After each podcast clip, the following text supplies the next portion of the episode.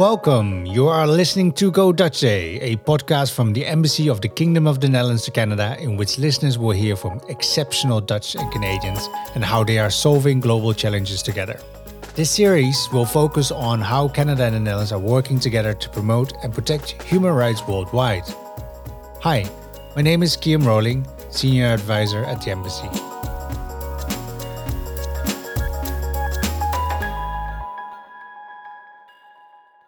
Thank you for tuning in today. This episode is about human rights, accountability, justice, and protecting citizens. Canada and the Netherlands work closely together on issues related to the rule of law, accountability, and ending impunity. Today, we would like to pay attention to two very important but also extremely complex cases the downings of flights PS 752 and MH 17. Canada and the Netherlands have lost many of their citizens and residents because of these tragedies. They will not rest before everything possible has been done to find the truth and justice and reparations for the families of the victims. In addition, Canada and the Netherlands want to make sure that these kind of horrible aviation disasters will never happen again. Listen to the conversation between Ines Coppoolse, Ambassador of the Kingdom of the Netherlands, and Honorable Ralph Goodale, who she will be introducing. This was recorded on Monday, January the 11th. Here they are. Our special guest of today is the Honourable Ralph Goodale, Special Advisor to the Prime Minister for the Government of Canada's ongoing response to the Ukraine International Airlines flight PS 752 tragedy. Last month, Mr. Goodale published his report with the title Flight PS 752 The Long Road to Transparency, Accountability and Justice. He has called his assignment one of the toughest, most moving assignments he had ever undertaken in his long career. Dear Mr. Goodale, it's an honor to have you with us today. And let me start by asking you a bit of a personal question, if I may. What went through your mind when you learned about the crash with so many Canadians on board? Oh, I was watching the news that uh, that fateful night it was in Canada, morning in uh, in Tehran, uh, and uh, the the news just got progressively worse. First of all, there was an air crash, uh, and then um, more and more indication of of who was on board, including quite literally dozens of of Canadians or or people connected to Canada. Uh, so there were there were two. Um, predominant emotions. One was sharing the grief of so many people across the country at the loss of their their loved ones, uh, and um, uh, anger that that this that this could happen. Uh, this was an innocent civilian airliner, and air traffic around the world should be safe and secure for innocent commercial airliners that uh, are uh, following all the rules and behaving in a perfectly normal way. Uh, but as we know, with uh, the MH17 five and a half years ago over the border between Ukraine and, and Russia. Another innocent aircraft uh, shot down. Uh, and uh, in this case, um, five and a half years later, another one. And that really needs to send a message to the aviation community worldwide that the prevailing arrangements for air safety are simply insufficient. They are inadequate. Uh, these disasters keep happening. Uh, and it's incumbent upon the global community to take the action that's necessary to stop this travesty. Indeed. And, and of course, you were not part of the government then when this happened, but as a former uh, public safety minister, what, what do you focus on first as, as a government? Where, where, where do you start? Well, I find in most disaster situations with the responsibility for emergency preparedness uh, in the uh, in the early going, uh, you can count on almost everything you hear the first time to be wrong. Uh, there's so much misinformation, disinformation, sheer lack of information. So the, the, the first the first priority is to fill that gap. Um, and in, in, this case, I can give you two specific examples. Uh, the, uh, the activity of uh, commercial airliners around the world is constantly monitored uh, by a whole variety of satellite systems. Uh, and, and it was critically important to get that information from the satellite monitoring systems uh, so that we could, without, without relying on what may or may not have happened in Iran, so that we had our own absolutely accurate independent source of information to know uh, what this aircraft was was doing. Uh, was it behaving in the normal way? Was it taking off in the normal way? Uh, how long had it been airborne? Was its trajectory uh, the correct one, and, and so forth? That data is available. Uh, so Transport Canada uh, immediately began to download the information from all of the available satellites so that we would have that source of information about what this aircraft did and was doing uh, in those uh, fateful six minutes.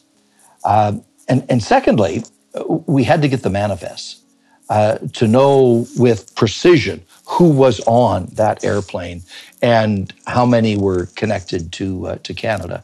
Uh, that should have been available in the normal way on the ground from, from sources uh, in, in Iran. Uh, for some reason, it wasn't, at least it wasn't available immediately. Uh, so we um, uh, made use of our diplomatic contacts with, with Ukraine and got the information from, from Kiev as opposed to Tehran. Um, and and th- that was really important to know who was on the aircraft with uh, with great precision uh, and accuracy. Uh, so that's that really is uh, is is job number one. Uh, get the facts uh, and. You, as you know, in case of PS 752, for the first three days, the official message from Iran was the government and the military had absolutely nothing to do with it. Um, we were suspicious of that from the very beginning because of the, the radar pattern and the transponder pattern that, that showed communication from the aircraft uh, simply stopped at a certain point. Uh, and that is an indicator that something very, um, very strange uh, has happened. So we, we worked all of our uh, sources of information, both classified and unclassified, uh, to um, to determine uh, why this the, the, the, data coming from the aircraft uh, terminated at a specific point uh, in a very sudden manner, uh, and we were able uh, within uh, within 48 hours, less than that, to say definitively, cause of this disaster was a shoot down. It wasn't a mechanical failure. It wasn't a fire in the engine. The it wasn't it wasn't something the pilots had done wrong. Uh, this was a shoot down situation, which simply escalated the need for a full, transparent, comprehensive uh, investigation, uh, which we are still seeking to achieve. And and the, I guess the, the the third thing that I would mention that was so important to do in the early going is just communicate, communicate, communicate. Uh, the families, you can imagine, uh, wherever they might be in Canada or somewhere else around the world, they've heard the news that that uh, the plane that their loved ones were on uh, has uh, has has gone down. the the circumstances seem very suspicious and troubling. it is really important, and this this is a message that we actually received uh, from the Netherlands in, in, in hearing from, from your officials and from your government. Um, uh, where do you put your emphasis in your dealing with a crisis like this? Uh, the message from uh, everyone we talked to uh, in, uh, in your government was communicate with the families. Put the families at the center of your response and make sure you communicate, communicate, communicate. Absolutely, I, I, totally concur with that. Now, um, last Friday, uh, on January the eighth, we uh, we all remembered the the, the, the tragic downing of flight PS uh, seven five two. It's it's been a year now. Meanwhile, you have published your your report uh, last month. Can you can you tell our listeners a little bit on what were your main findings and and also something on you know what will be the next steps because we're not ready yet. Uh, there are many steps to come, and the the, the title I think uh, is important. Um, Flight PS seven five two: The Long Road to Transparency, Accountability, and Justice, uh, and it is a long road, and it uh, it's one where uh, uh, Canada will have to walk hand in hand with the with families of the victims and with other like-minded countries like the Netherlands, who who share our determination to get to a point where the skies are far safer than they were on that fateful morning over Tehran one, just over one year ago. Um, the report uh, is 75 pages, and it uh, it uh, includes uh, a description of uh, what happened and what we know uh, so far, and it tries to reach some useful conclusions, useful from the point of view of the families, and useful from the point of view of the of the international community in getting the truth uh, about uh, about what happened. Um, the uh, the analysis and the recommendations, I think, fall in four broad categories. First of all, um, how do you how do you make sure that the that the families are the central focus of the work that's being done, uh, and are getting the help and the services and the information uh, that uh, that they require. The uh, the needs of the families are are first of all the you know, the, the, the physical, human, compassionate needs. Um, they may have to travel to the country where the uh, uh, where the tragedy happened. You need to facilitate visas and travel arrangements. Uh, you need to deliver consular services to families that are both in uh, Iran and, and in Canada, in some cases uh, elsewhere uh, around the world. Um, you need to help with the identification of the victims, uh, the uh, collection of the of the remains uh, for those families that want the the the remains repatriated to Canada. You have to deal with those those um, very very difficult issues in in transporting the bodies and so forth. Uh, there are arrangements to be worked out with, with banks, with insurance companies, uh, and, and, and so forth. There are a whole range of those sort of uh, immediate physical needs.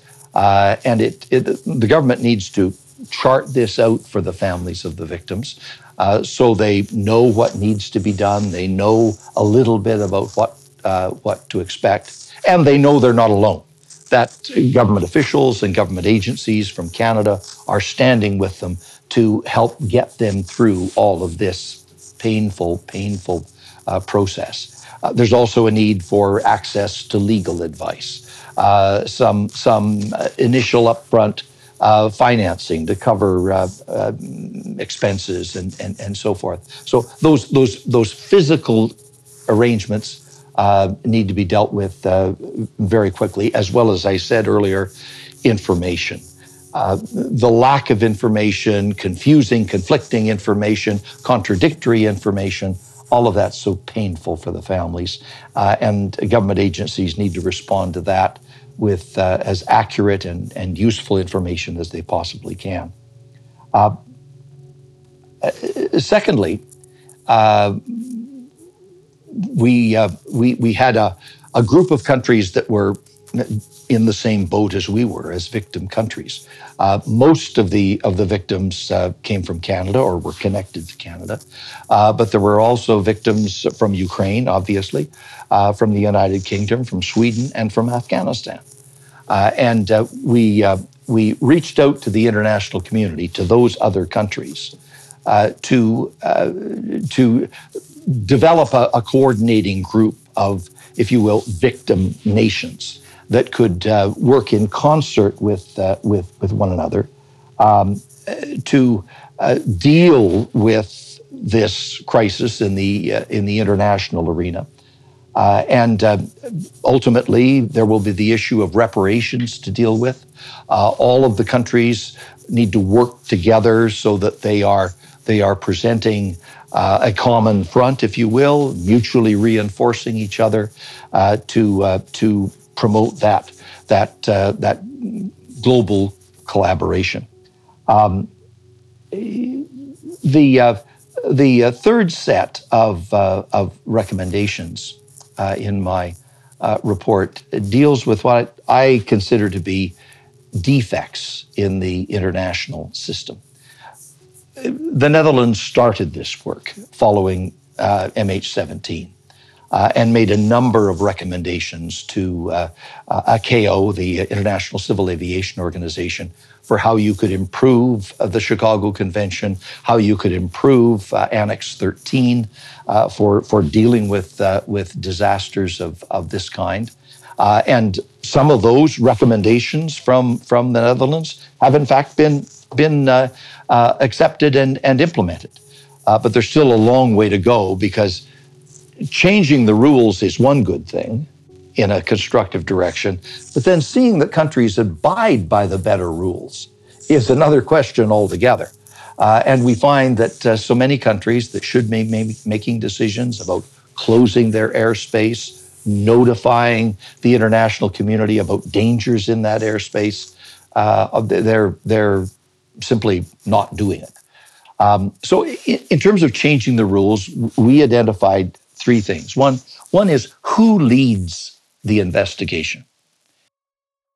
In an air crash where uh, the problem was weather or pilot error or a mechanical failure or an engine failure, uh, the international rules that we have today work pretty well.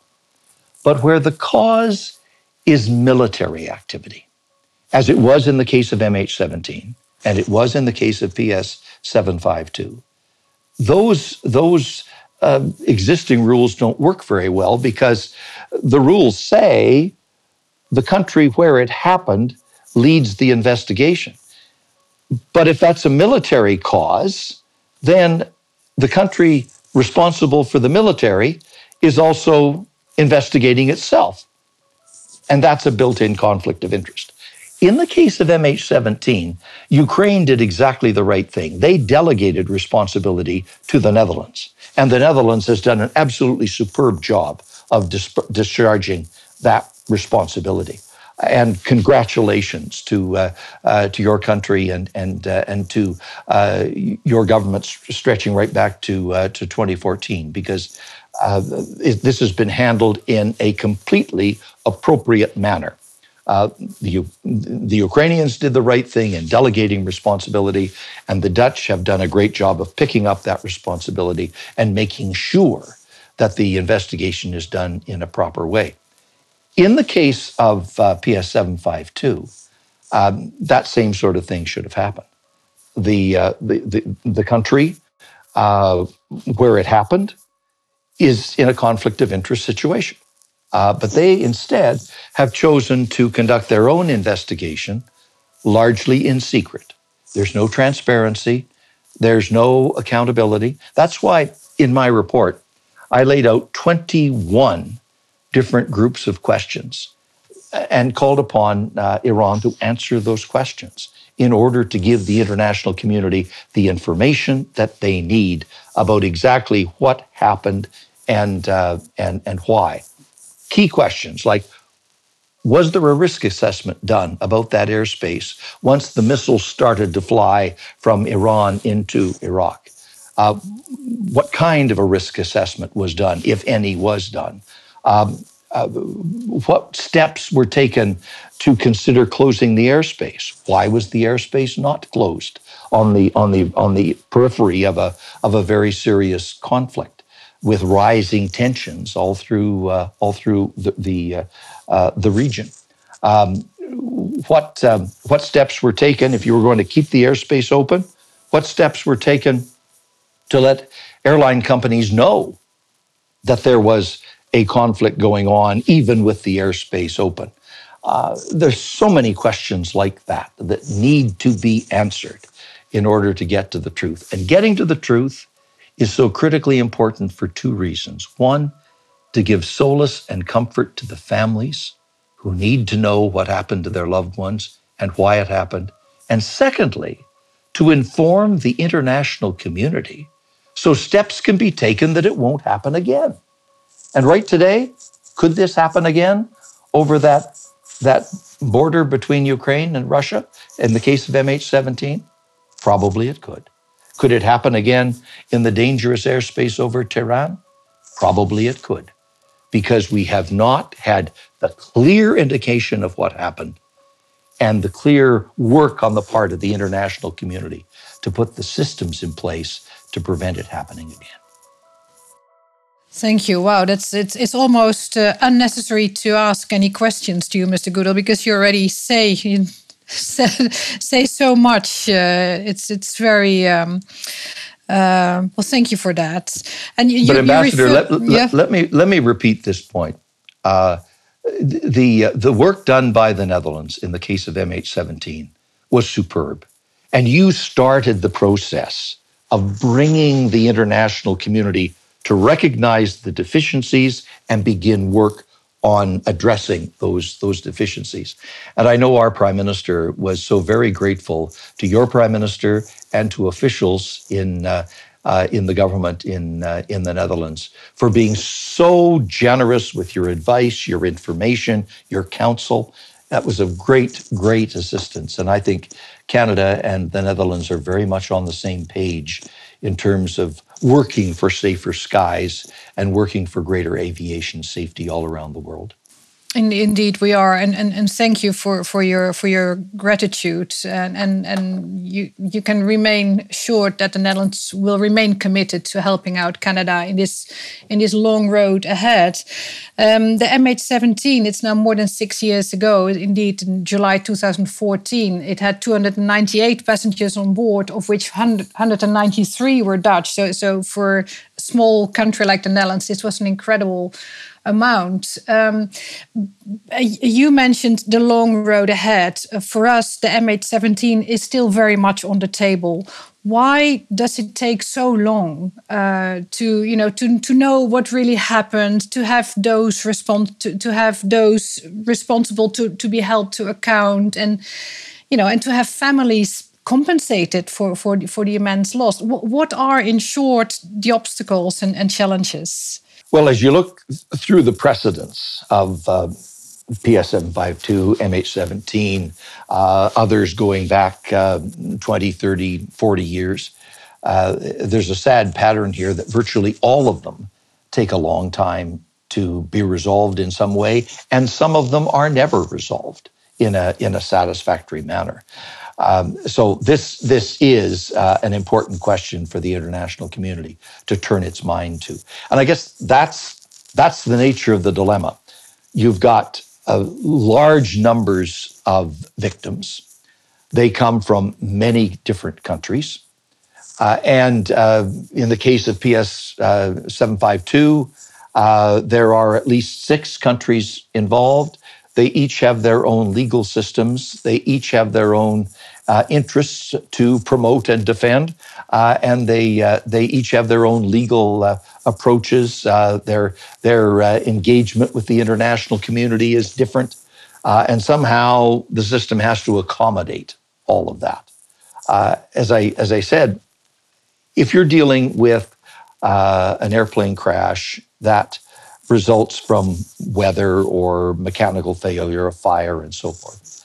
Um, the present system can bring about results uh, reasonably well. But where the military is involved, um, all the all the uh, um, obfuscation comes up, um, and and that's that's where I think uh, the international community needs to focus on different and better ways of, uh, of doing things uh, so that you can have uh, independent investigations that people can count on uh, and trust that you are, in fact, uh, getting the truth. Um, on, on a procedural issue, for example, like the delivery of, of the, the black boxes and downloading and analyzing what is in the flight data recorder and what is in the cockpit voice recorder. Um, in the case of, uh, of uh, MH17, that was in fact done within about 10 or 11 days. The black box was found, black boxes were found, uh, and they were downloaded uh, reasonably quickly uh, within, I said, about 11 days, I believe. In the case of, of PS 752, it took six months. And there's no excuse for that. So the international community needs to say right now, the rule is download and analyze without delay. What does that mean? Uh, in the case of MH17, it was demonstrated uh, once you find the the, uh, the black boxes, um, that's a process that only needs a couple of weeks to uh, to accomplish. In the case of uh, the uh, Ethiopian Flight 302 in 2019, um, that was done again within nine or ten days. why did it take six months in the case of PS 752? It, it will be argued that part of the delay was because of COVID, that the world couldn't travel, that countries couldn't get together to, to participate in the, in the downloading and so forth. But the, the restrictions on international travel only began in the middle of March.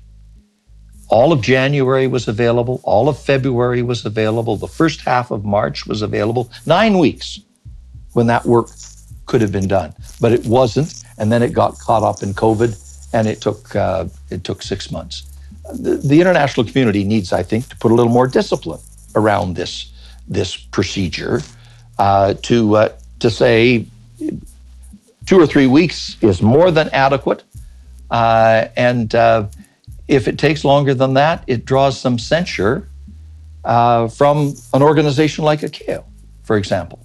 Um, the um, the international process, it seems to me, is too laid back, it's too benign. It needs to be more, more forceful in looking after the interests of the victims. Uh, and that could help to to speed things up. But uh, for the families, it's very frustrating. This is, this takes weeks and months and years, uh, and um, countries like, like the Netherlands and Canada and many others who share our point of view uh, need to work together to bring a more disciplined approach to the international process. Indeed, we should, uh, and we will. And now, Mr. Goodale, we have discussed the roles of, of governments, of, of legal advisors, of, of military, uh, of families. What about what about uh, civil society? Uh, you know, including grassroots organizations and, and the media. Um, they can play a role in, uh, you know, pushing for accountability and, and ending impunity. So how how do you how do we cooperate with with these civil society stakeholders, if at all? Well, I think part of it is making sure we're, we're sharing the maximum amount of information that uh, that can be shared. Some, of course, is classified, but but uh, most of it isn't. Uh, and I think uh, countries that, that share the concerns that we've been talking about uh, need to uh, make sure that uh, civil society organizations are informed and engaged, that the media is properly informed and engaged, uh, and that they understand what's at stake here. the unless you get to the truth, then the problems that that that cause a crash uh, will continue to persist. Uh, and we all have a very vital interest in safe international civil aviation.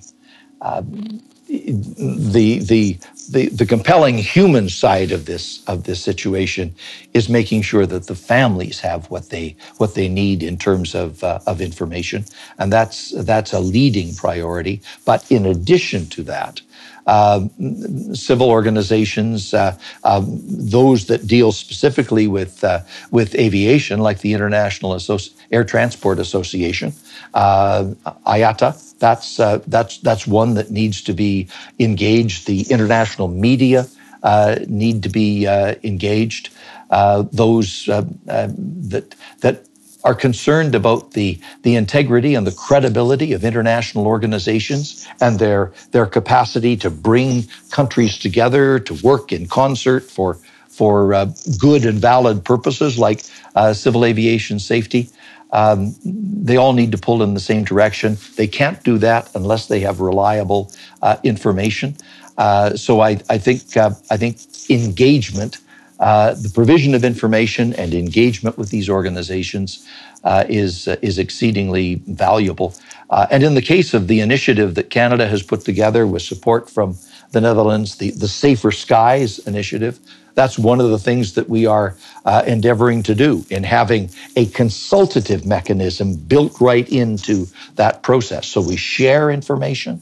Uh, and and we have annual conferences and annual measures of outreach uh, to engage countries and interested organizations and the media in this critical process, because that's what will bring about change, pressure from uh, from um, organizations around the world, from civil society, from the media that don't let the world forget.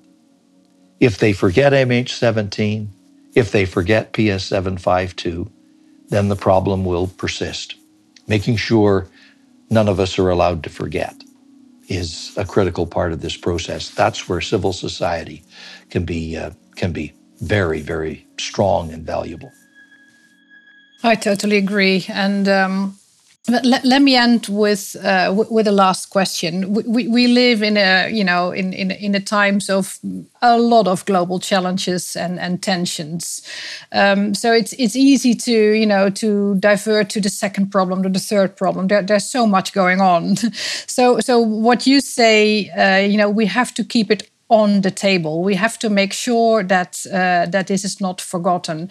But so, in in that perspective, um, are are you optimistic about you know being able to make the skies safer with the Safer Skies initiative and?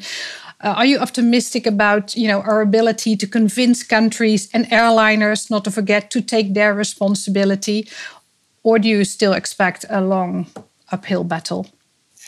Well, it, it, it won't happen unless we persist. Uh, it won't happen automatically or by accident. Uh, this, this is a cause that we all have to uh, push hard to achieve. But just saying how much the world has moved in the five and a half years since MH17, uh, clearly some progress has been made. And it would not have been made without the leadership and the persistence of the Netherlands. And a lot of credit is due to your government for for building that momentum. Um, and now we've had now PS seven five two, uh, and uh, Canada will try very hard to to uh, pick up the momentum from as far as the Netherlands took it and and broaden the consensus and keep on the uh, the pressure. You're right with with issues like the COVID pandemic, with uh, with uh, the battles against climate change, uh, with uh, issues around global migration and global poverty and so forth. There are so many things uh, that um, that distract in the international arena, and obviously big issues that the world is is preoccupied with. Uh, we need to make sure we, all countries that uh, that believe in this cause, we need to make sure that the that the the world can walk and chew gum at the same time, and that we can we can make progress on on all of these files, and that important ones like uh, civil aviation safety don't get crowded off the off the agenda. Uh, it won't be easy.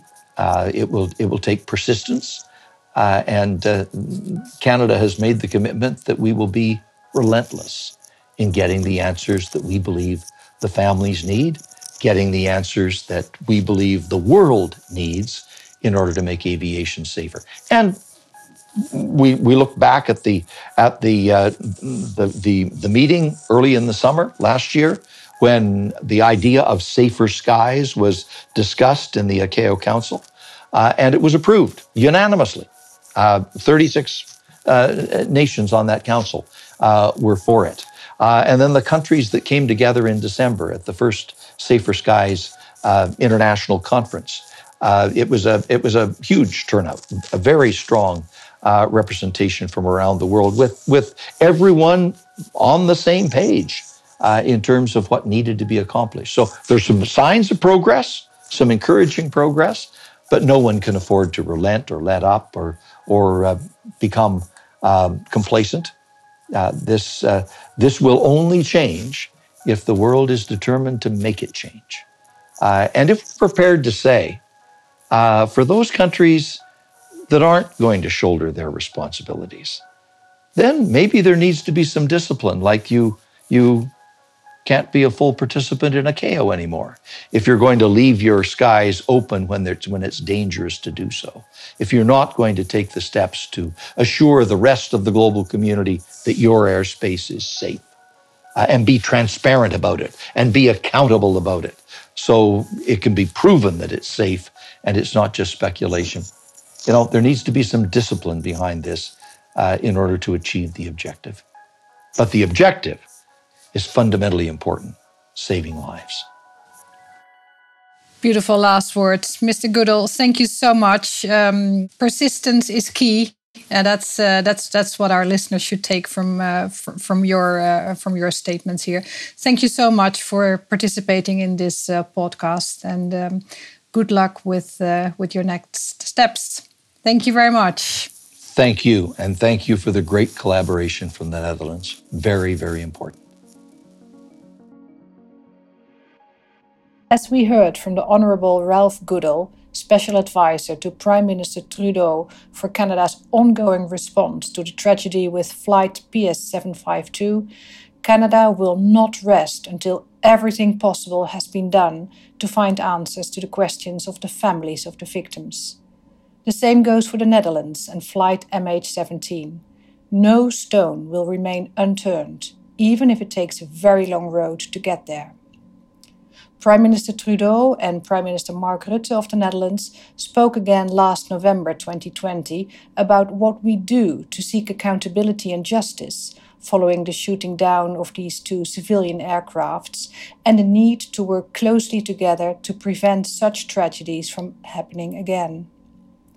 Our two countries will continue to work together to keep momentum building internationally, to achieve solace for the families of the victims of air tragedies, and safer, more secure civilian air travel worldwide.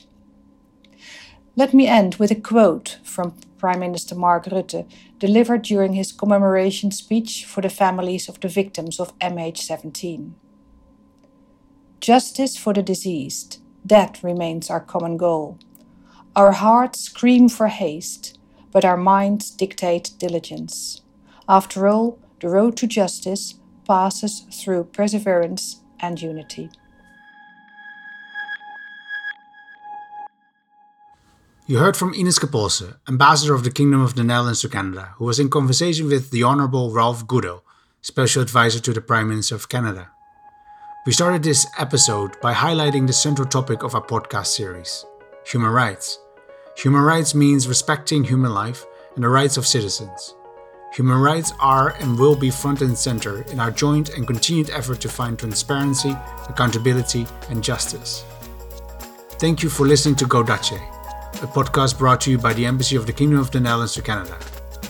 Visit our website for more information, netherlandsandyou.nl.